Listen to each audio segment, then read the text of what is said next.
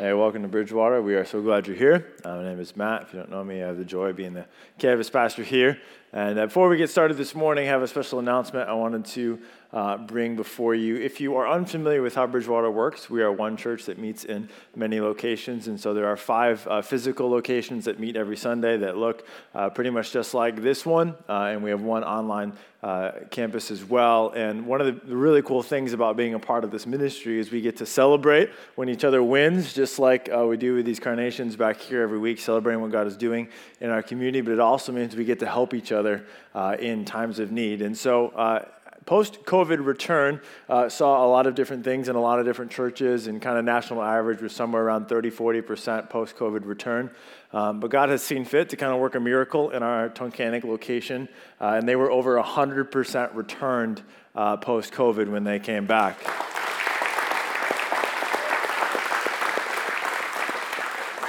As of uh, January 2021, they have grown by 54%.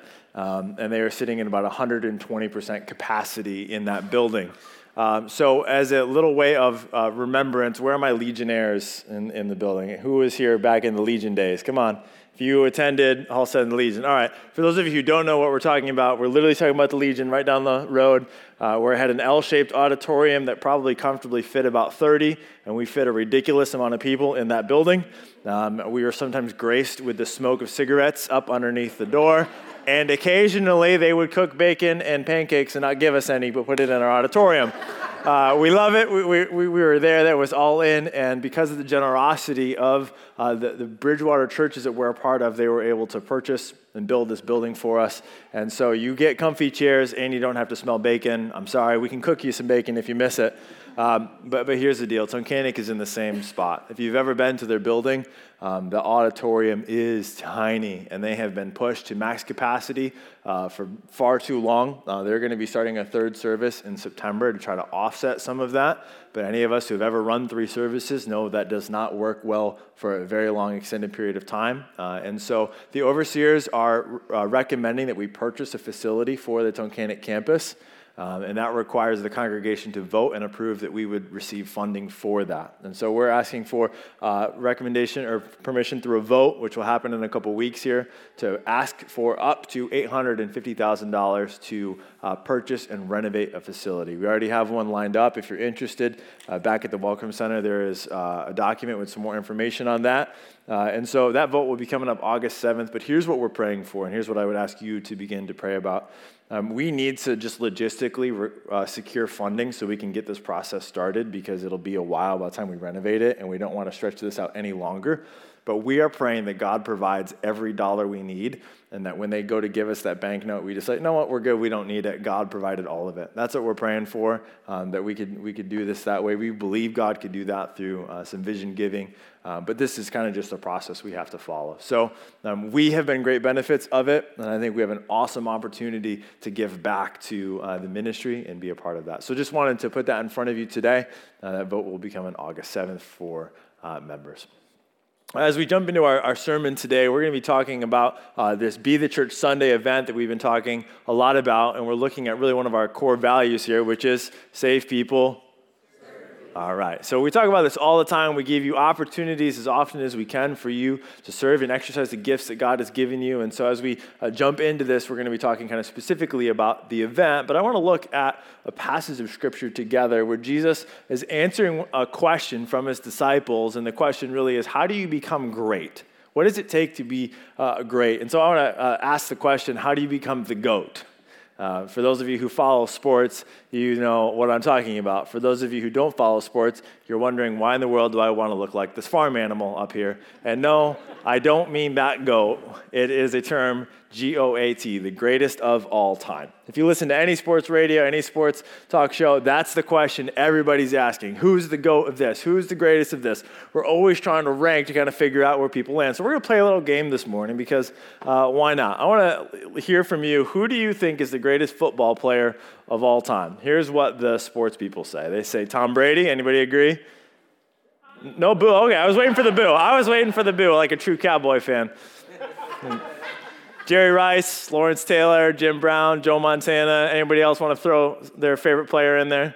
Somebody said Terry Bradshaw, and I was like, "You're, you're uh, what's that?" Troy Aikman. All right.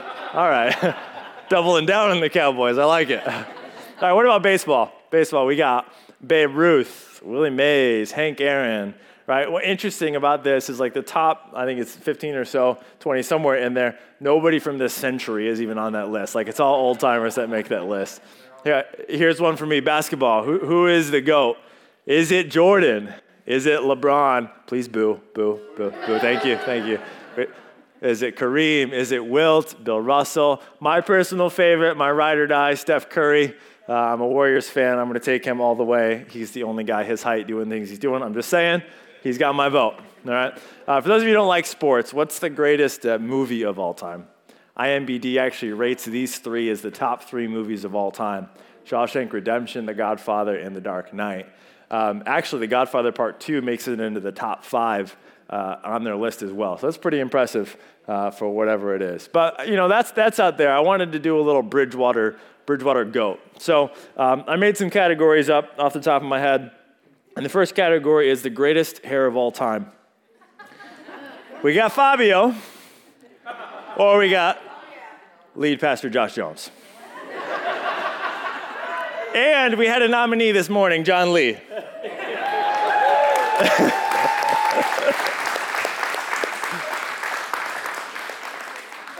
I won't say who gets my vote. All right.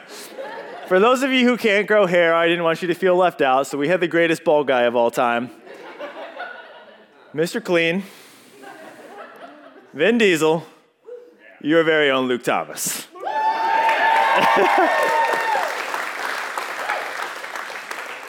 Anybody watch the Lord of the Rings franchise, those movies? All right, a few of you. you. Most of you know what they are. All right, greatest Lord of the Rings character of all time Samwise Gamgee, David Wyman.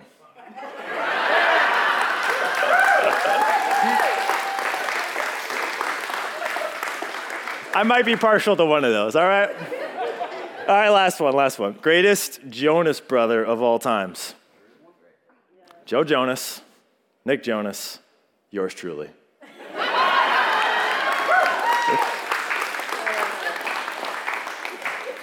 right, get that off the screen quickly, please um,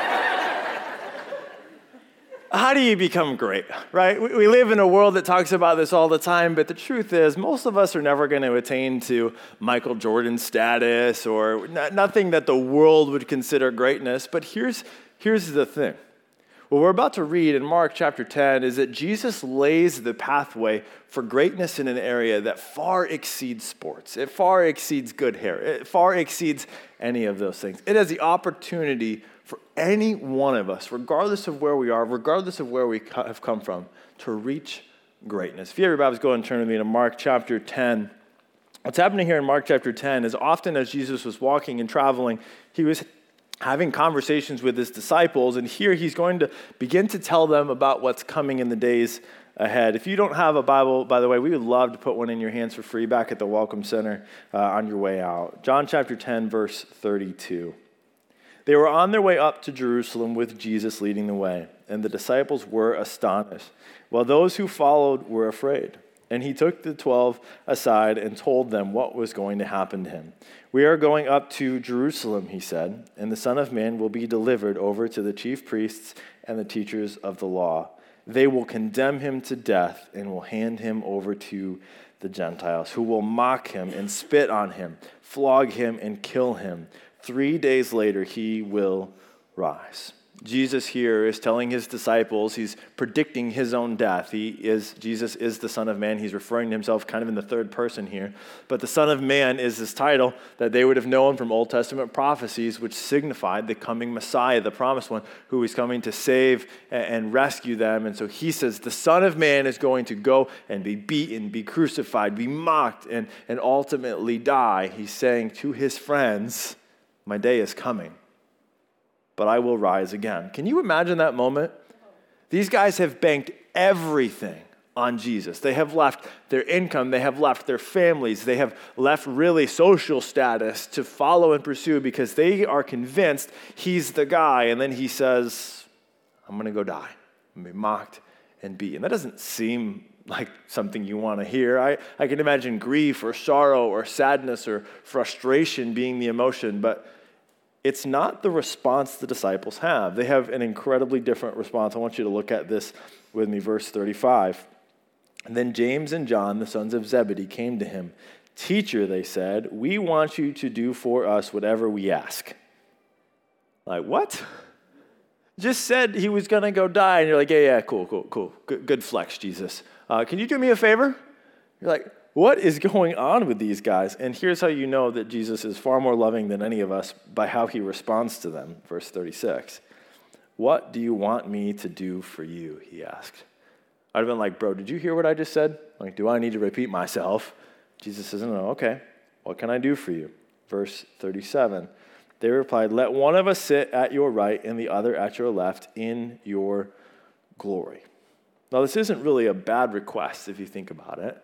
On the surface level, it looks like they're asking to be near to God's seat, to be near to Jesus in heaven. That when they go to heaven, they want to be near Him. That's not a bad request. We should all desire that in our heart. We should all desire to be close to God. That should be something we aspire to and, and ask God to pull us closer to Him. That should be a request of our hearts, but, but below the surface, you see that they're after something that's different. They don't want to necessarily be near to Jesus, they want to be near to glory. What's happening here is the disciples, surrounded by all the other disciples, these two are saying, How do we get glory? How do we get recognized as being near to you? How do we uh, stand out from among our friends as like those guys? Not like, oh, yeah, those people. They're really asking the question of approval and it's not just them, that all the other disciples are guilty of this. They ask this question a couple times throughout uh, the Gospels. They're really asking the question how do we get approved? How do we get a pat on the back? How do we get applauded? And is that, if we're honest with ourselves this morning, not a question we can be tempted to ask? How do I get recognized for the things I do? How do people see what I've done? How do I get the approval of my boss or whoever it might be? What glory is it that we're chasing. See, they were coming to Jesus not because he was something, they were coming to Jesus because they wanted to get something. And those motivations are far different. Jesus keeps interacting with them on this. He says in verse 38, You do not know what you are asking, Jesus said.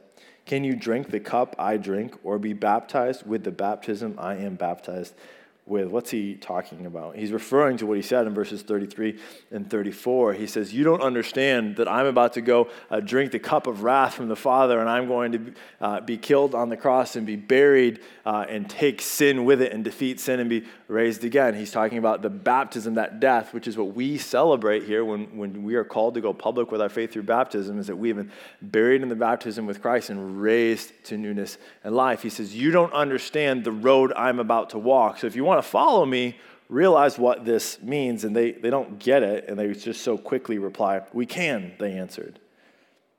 Jesus said to them, You will drink the cup I drink and be baptized with the baptism I am baptized with. He's predicting their futures because James is going to go on to be a martyr for the faith, and John is going to go on to be uh, beaten and imprisoned multiple times for his faith. And he says, Okay, you don't get this now. You're zealous now. I can appreciate that. You'll come to understand what this following me really means in a time to come. And then he says something really interesting in verse 40. But to sit at my right or left is not for me to grant. These places belong to those for whom they have been prepared. Jesus turns to his disciples and says, I don't even get to pick who's at my right and my left. The Father decides that they, are prepared for people. And so, uh, what that tells me is there's still a shot. There's still a chance. The seats might be open. I don't know who it is, but he's going to lay out for them through this section we just read and the section we're going to read later the marks that may cause us to get there. What does it look like to be great in the kingdom of God? What does it look like to be great in, in God's eyes? Well, here's the first thing that we saw from what Jesus had just said, and it's this that the greatest sacrifice for others. Jesus is modeling this in himself. He says, if you want to sit near me, what that looks like, it's following me. And following me looks like being baptized with the baptism I am baptized with, meaning it means being a sacrifice for the good of others. Now, all of those greatest athletes that we put up there, they teach us a lot about sacrifice. If you ever watch any documentaries on Jordan or Kobe or any of those guys, like they are crazy. The amount of sleep they sacrifice, the amount of social life they sacrifice, just incredible amount of sacrifice to be the greatest. But here's the thing about all of their sacrifice it's all self motivated and it's all for self glory. It's that they could be great. What Jesus is saying is that greatness doesn't look like sacrifice for yourself. Greatness in the kingdom of God looks like sacrificing for the good of others. Jesus modeled this himself by coming and sacrificing for us. Let's keep reading here, verse 41. When the ten heard about this, they became indignant with James and John. They were mad, but really it was in their hearts too. Verse 42 Jesus called them together and said, You know that those who are regarded as rulers of the Gentiles lord it over them, and their high officials exercise authority over them. He, he says, Listen, guys, you understand what power looks like. You understand how the world works. This word Gentile here just refers to those who were not in the Jewish faith. Um, I am not in the Jewish bloodline, so I fall into the Gentile. In their terms, what it meant was you understand how the world around you operates with power and influence. You have been a part of bosses and leaders and, and whoever who has used their power and position and authority to leverage it over people, uh, not to serve the people, but to serve themselves, right? Leaders have been called to servant leadership in God's kingdom, but in the world's kingdom, it doesn't really work like that. Right? Like you use power, you use position to promote yourself. And he says, You've all been, you've all been there. You understand that. That's the kingdom of the world. The kingdom of God operates differently, and that's what he says here in verse 43. He says, Not so with you. Let's pause right there. A little interjection in our service. There is a way that is right to the world. There is a way that the world does things, and according to world standards, that, fine, that is fine. We as believers walk in a different standard. Not because we're better than, but we, have been called to a different standard by God. And so, right here, you get a prime example of you see how the world operates, but not so with you. You are held to a different measure than those who don't know Jesus. He says this Not so with you. Instead, whoever wants to become great among you, there it is. How do you be great? you must be your servant. And whoever wants to be first must be a slave of all. Jesus takes power, position, and authority and he turns it upside down on its head. He said, Greatness in the world looks like climbing the ladder. Greatness in the world looks like position, power, and influence. Greatness in the kingdom of God looks like service. It looks like sacrifice. It looks like giving up of yourself. It looks like being obscure. It looks like being unknown to the second thing, the second piece of greatness that Jesus tells us to model is that the greatest serve others. Says if you want to be first, if you want to be great, it looks like being a servant of all. That's so backwards from everything that's naturally ingrained in us. But it's the call, it's the way of Jesus, and here's why. Verse 45. For even the Son of Man, being Jesus, did not come to be served, but to serve, and to give his life as a ransom for many. Jesus, the King of Kings, Lord of Lords, the Alpha and Omega, the beginning and the end, who had every right for all of us to serve him, said, No, no, no. I will leave glory. I will leave the right seat of power. I will be born as a baby. I will serve and I will touch the leper to heal him. He didn't have to touch the leper. He didn't have to put himself, he could have spoken to the leper and been healed, but he modeled for us that even the Savior of the world was getting or was willing to get low with the least of these to serve them and be near to them. He stood before his disciples and he said, Unless I wash your feet, you're not getting in. And what he was saying was, Unless I you allow me to get low and serve you and do something lowly, then he went to the cross. And according to Philippians 2, it says he became obedient to the point of death upon a cross. The King of Kings left all of the things the world chases to come show us what greatness looked like. And it was humility, it was sacrifice for the good of others. What we see modeled in Jesus is the, the essential element to service and greatness, and it's humility. See, humility isn't just a part of service, it is the very heart of our service. because it is the very heart of our Savior.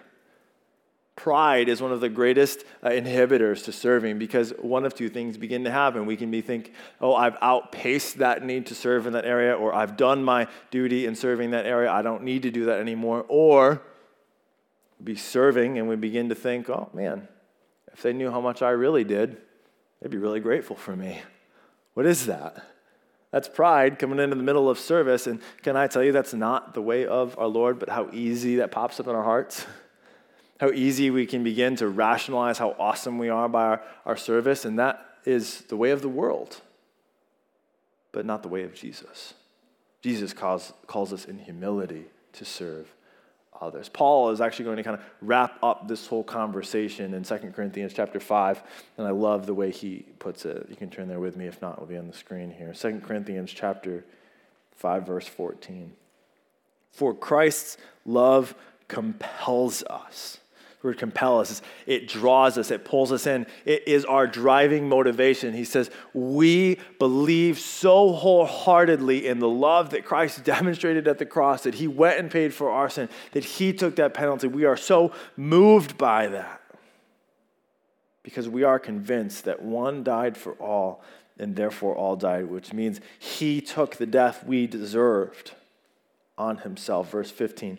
And he died for all that those who live should no longer live for themselves, but for him who died for them and was raised again. Jesus didn't go to the cross, pay for our sins so that we could uh, say, High five, thanks, Jesus, for paying for my sin. I'll see you in eternity. He went to buy us back, to remove us from the clutches of sin, and we no longer live for ourselves, we live for Christ says the reason we do this, Paul is saying, is because we are so moved with gratitude for what Jesus did at the cross. Which leaves us with the question out of this, these two texts this morning is who does your life belong to? As you examine your life, is it one that is marked by following the ways of Jesus through service, through sacrifice, through love, through forgiveness? Who decides those things? Or is your life marked by a pursuit of glory, earthly glory, glory in this life, comforts, ease? Maybe you're here and you've never heard about the radical love of Jesus and how he wants to set you free from everything you've been running from your entire life and set you upon a firm foundation of love and peace. We would love to have a conversation with you about what that means. But for all of us in the, mor- the here this morning, I think the question that hits us is who calls the shots in my life? Do I call them? Well, that will determine the trajectory of my life. Or does Jesus call them? And if Jesus calls them, that means a lot for how we live. Here, here's something that I think can be so easily missed. And as we um, kind of go through the routine of Christianity, we can easily fall into this trap. But here's the truth we are not called to just believe in Jesus, but to follow Jesus. It is easy lip service to say, oh, yeah, I believe in God, but by and large, my life doesn't belong to Him. The call of Jesus is not only does I confess with my, my mouth, but my life is a testimony to the fact that I belong to Jesus, that I follow His ways, that I serve with His heart, that I uh, love people in His way. It's not just something we do on Sunday, it's who we are called uh, to be. And so uh, we're going to next week um, help model for all of us what that might look like. We are going to do an event that we've done uh, several times. Don't just go to church, be the church Sunday. And here's what I don't want to be confused about this. Uh, this event is awesome. We love serving our community. We are so grateful uh, for the opportunity to, to not meet uh, for worship, but to go out there. And part of it is this what we would be saddened by is if you came here every week and thought the sum total of church was these four walls, four worship songs, and a guy who talks loudly into a face mic. It is a piece of church, it is not the total sum of church. We, as believers living and following Jesus, is the total sum of church. And so we're going to model that for you next week, create some space for all of us to go serve others. Um, and in part, we hope that helps us um, put some practice in our life that when you're driving down the street and you see a need, you go, oh, I could meet that one. Not, mm, I wish the church would meet that one. Why? Because we are the church collectively. When you hear a need, you say, How can I meet that need? We hope this event helps model that for you. So, some details on that. Um, if you've never been a part of one, we're going to all meet here next week at 9 a.m. Um, if you don't have a shirt, uh, we would love to give you one on the way in. Don't worry about that. If you have one, be sure to bring it uh, with you. Max is wearing his already. He's ready to go for next week. I love it. Uh, why we wear these is so that we can write prison numbers on the back. So if we lose you in one of these things, we can 2319, 2319, where'd they go? All right. No, uh, we just want to be out there. And when people see these shirts, we want them to know those people love Jesus and they love us. And that's kind of uh, why we do that. So um, there will be a table in the back with a whole bunch of signups. We're putting some roofs on some dugouts. We're tearing out an outfield fence. We're going to be moving. There's some mowing. There's a whole ton of stuff uh, that we could uh, use your hands and help with. So there will be a group leader over each uh, event. And so if you sign up for one, the group leader will be contacting you with any tools that you may need to bring. Um, if you are not physically able to do any of those uh, jobs, that's no problem at all. We have some projects in here as far as labeling and some notes and stuff that you can write. Um, and you're in the AC. So there you go. If you're in here, and I don't think you should be in here, you're going to follow me around to all the projects just because I think you were hiding in the AC. But anyway, we have, we have jobs for everybody to do, and then we'll hope to head out here by 9.15. It should be about a couple hours, and then uh, you can be on your way for the day. Here's, here's why we do this, though. It is so easy to think of life in terms of acts of service. In this event, people say, well, can't we do this all year? Yes, we should be doing these things all year. This is just a moment in time where we're going to do it together. But what we don't want is just acts of service. The problem with acts of service is it's very easy to just check it off the box. Did that, did that, did that, and we can feel pretty good about acts of service. What we're called to in our pursuit of Jesus is a life of service. See, as Jesus followers, we're called to a life of service, not just acts of service. A life of service realizes that the love of Christ has compelled us. That we are so moved by the cross that I will never outserve my Savior. I will never out sacrifice my Savior. I don't even need to keep track because there's no point in trying to keep track because I'm not motivated by glory here on this world. I'm motivated by modeling my Savior and honoring Him with the life I live. That we would all collectively say this isn't an act of service, this is a life of service given over to Jesus. And through that, he can change the world. Let's pray.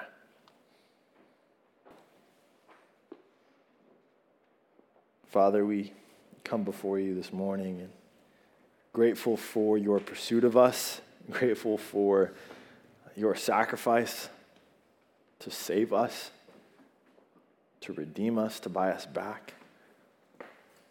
I pray for all of our hearts here this morning that you would protect us from the greatest inhibitor of being like you, and it would be pride.